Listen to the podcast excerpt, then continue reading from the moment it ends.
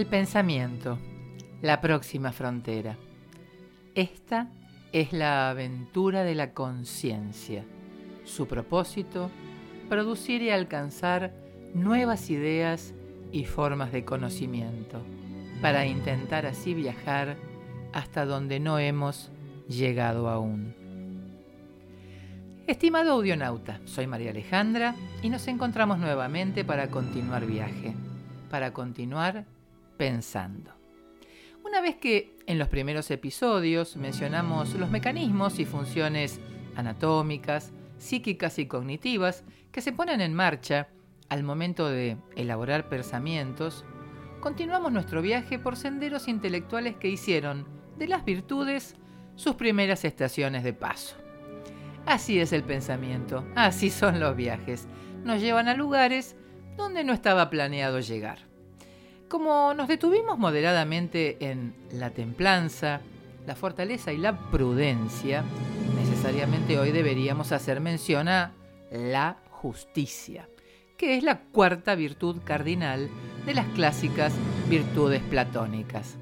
Se las denomina virtudes cardinales porque unas dependen de otras, porque se influyen entre sí, proporcionando la base fundamental para el desarrollo de otras conductas, de otras virtudes.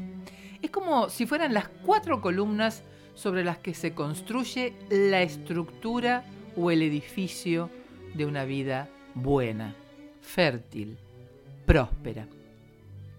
Quizá recuerden que en el episodio 9 mencionamos que a las virtudes podíamos dividirlas entre las alcanzables o practicables y las que no pueden abarcarse en su complejidad por la extensión del concepto que enuncian. Y entre estas últimas mencionamos a la justicia. Parece que me he metido en menudo enredo, pero por fortuna suelo intentar no hablar de lo que me excede. No es mi intención decir nada acerca de la justicia. Para ello me estoy conectando con abogados que son especializados en la materia, a ver si en algún próximo episodio les gustaría hablar al respecto. Confío en tener suerte. Bueno, continuemos. Habiendo quedado claro que no hablaremos de la justicia, me gustaría mencionar algunos conceptos sobre el hecho de ser justos, el hecho de obrar a través de una conducta justa. Considero que en este tema cualquiera de nosotros tiene elementos para aportar. Para comenzar quisiera decir que cuando hablo de una persona que se conduce a través de un justo proceder, me refiero a aquellas personas que, por ejemplo, se conducen cumpliendo las normas de convivencia que rigen en la comunidad a la que pertenecen. Este es el primer compromiso que establecemos como individuos con el grupo social al que pertenecemos. Los niños comienzan aprendiendo a convivir y a relacionarse de acuerdo a la forma de proceder de sus padres o de sus criadores. Por ejemplo, a determinada hora se come, a tal otra hora se duerme, en otro momento nos higienizamos, en determinado lugar se preparan los alimentos, en otro lugar se guarda la ropa, los enchufes o la cocina no se tocan, nos hablamos suavemente y nos tratamos con cariño y con respeto. Este primer código doméstico será el fundamento de cualquier otro código al que le convenga adaptarse a medida que crece y se desarrolla. Luego de incorporar estas primeras normas de convivencia doméstica, estará listo para integrarse a la escuela o a un grupo social de desarrollo por fuera del grupo familiar que lo ayudó a desarrollarse durante sus primeros años de vida. En este grupo más amplio de personas de su edad, y supervisado por figuras de autoridad subrogantes de las figuras paternas, los niños continuarán incorporando nuevas pautas de conducta y convivencia que ampliarán sus habilidades empáticas y sociales. El contacto con estos códigos de comportamiento y convivencia escolar y académicos continuarán ofreciendo matices a su conducta, aprendiendo a discernir los comportamientos familiares y domésticos de los escolares y académicos. A medida que avanzan los años, el adolescente ha incorporado, a través de sus vivencias, otro grupo de leyes, las leyes naturales. Aquellas leyes de la naturaleza y de la biología que, por evidentes, muchas veces pierden parte de la relevancia que su dignidad les otorga. Me refiero a que ya sabe que durante el curso del año hay cuatro estaciones bastante bien definidas, verano, otoño, invierno y primavera, y sabe qué puede esperar de cada una de ellas. Frío, viento, calor, lluvia, el comportamiento de las plantas, la variedad de ropa y de comida que corresponden a los cambios de temperatura, que existen entonces un calendario para ordenar estas estaciones, relojes para organizar las horas del día y agendas para organizar las tareas.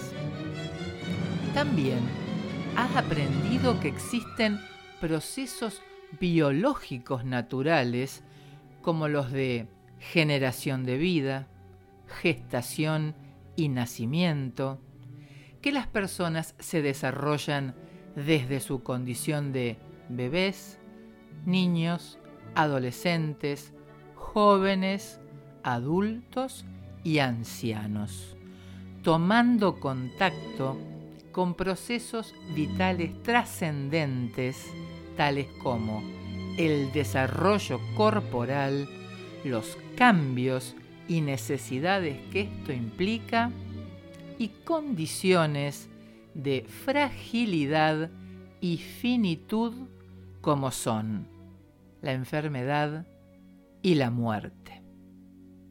Es alrededor de esta época que también se encuentra en condición cabal de comprender las leyes del comportamiento social de su comunidad, que en general son universales.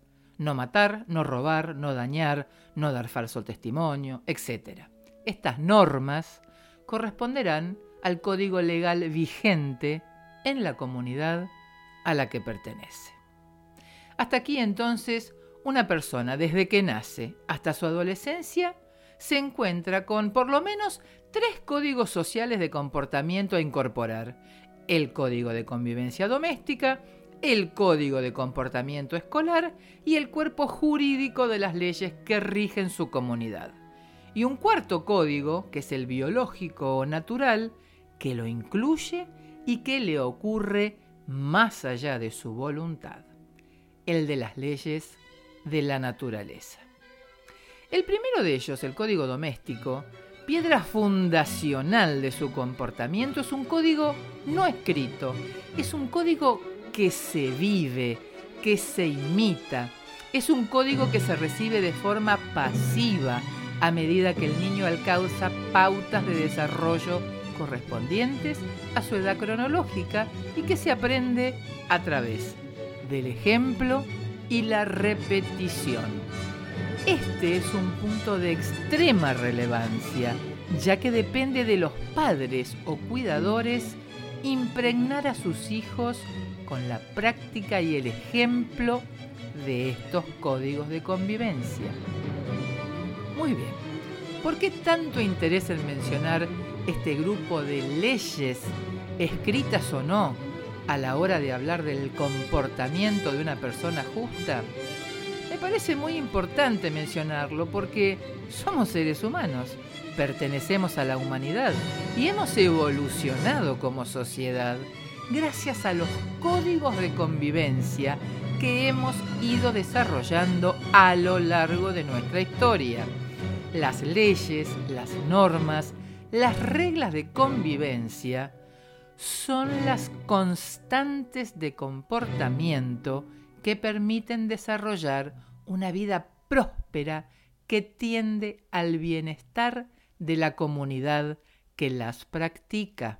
Estas constantes de comportamiento se han reglamentado en convenios denominados pactos y contratos.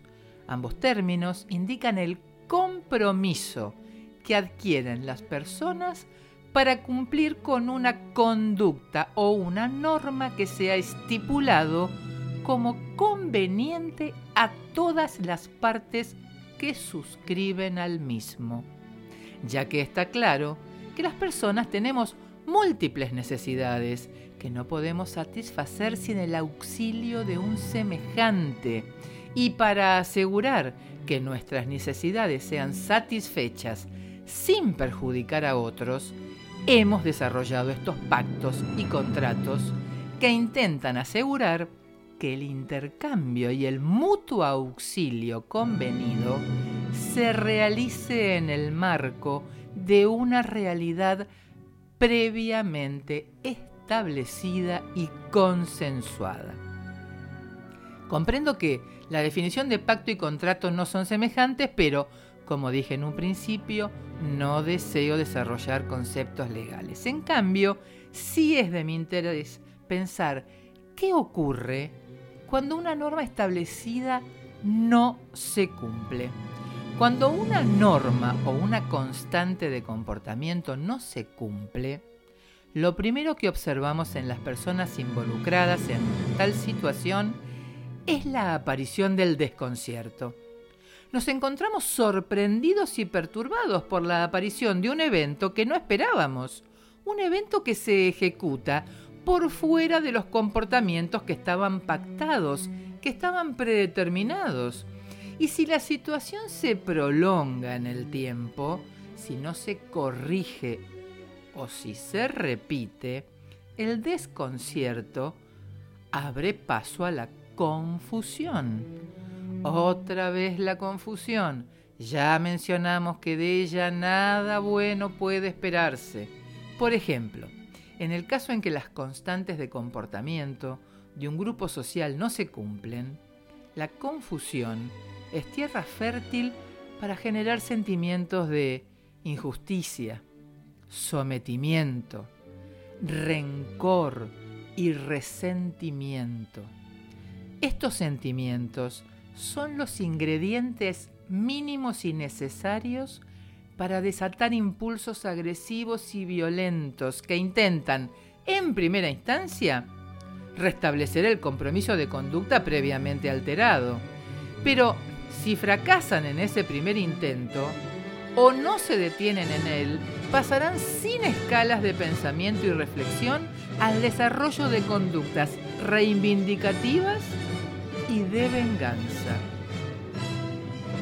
Así es, mi apreciado audionauta, como una persona justa, como alguien que se apega a comportamientos y a normas preestablecidas, contribuye al bienestar de su comunidad. Cómo el justo obrar nos aleja de situaciones tan peligrosas. Una madre que sostiene una conducta constante, cuidadosa y cariñosa, cría hijos que aprenden a confiar. Un padre que cumple su palabra y ofrece ejemplos civilizados de conducta, ayuda a desarrollar hijos seguros de sí mismos. Un maestro que enseña con paciencia y pedagogía, genera curiosidad y conocimiento en sus alumnos, porque estos niños han encontrado en su hogar constantes de conducta sobre las cuales desarrollar sentimientos de concordia, confianza y respeto. Pienso que son las personas que intentan con gran esfuerzo apegar sus conductas cotidianas a las leyes de la civilización, las que construyen con sus gestos domésticos y cotidianos un presente tolerable para sostener la esperanza de forjar un futuro prometedor. A esta estirpe de personas suele denominarse los justos. Son aquellos capaces de sostener un acuerdo, de sostener la palabra como compromiso de conducta y realizan esta elección en libertad. Los justos, al reflexionar con libertad interior acerca de los comportamientos que han conocido, tienen elementos de dónde elegir y deciden elegir con total libertad de conciencia aquella conducta que les resulte más adecuada para afrontar la realidad y las frustraciones o no que con ella se presentan. Es esta actitud de lucidez interior la que se pone de manifiesto en el libre proceder de las personas justas. He tenido la oportunidad de conversar con muchos de ellos y todos sostienen el mismo principio. No importa qué clase de problemas ofrezca la vida, importa cómo ellos enfrentan esa adversidad. Los justos son admirables. Son los justos aquellos que intentan lograr armonía entre la honradez practicada como personas libres y el lugar que ellas mismas ocupan en la sociedad a través de su trabajo y de su accionar. Cuantas más personas justas sea capaz de formar una sociedad, menor será su probabilidad de hundirse en la confusión, el desamparo y la pobreza. Desconcierto, confusión, rencor, resentimiento, venganza, desamparo, pobreza, un caldo de cultivo perfecto donde prosperan toda clase de enfermedades, las del cuerpo y las de la mente. Pero mi estimado audionauta, hemos llegado hasta aquí por hoy. Pienso que reflexionar sobre los comportamientos justos y las personas justas ha sido suficiente por hoy. En nuestro próximo encuentro espero que algún especialista nos pueda ilustrar sobre la justicia. De lo contrario, continuaremos viaje sobre las diferentes maneras en que se hace presente el malestar generado por la ausencia de conductas consistentes. Me despido hasta cada momento.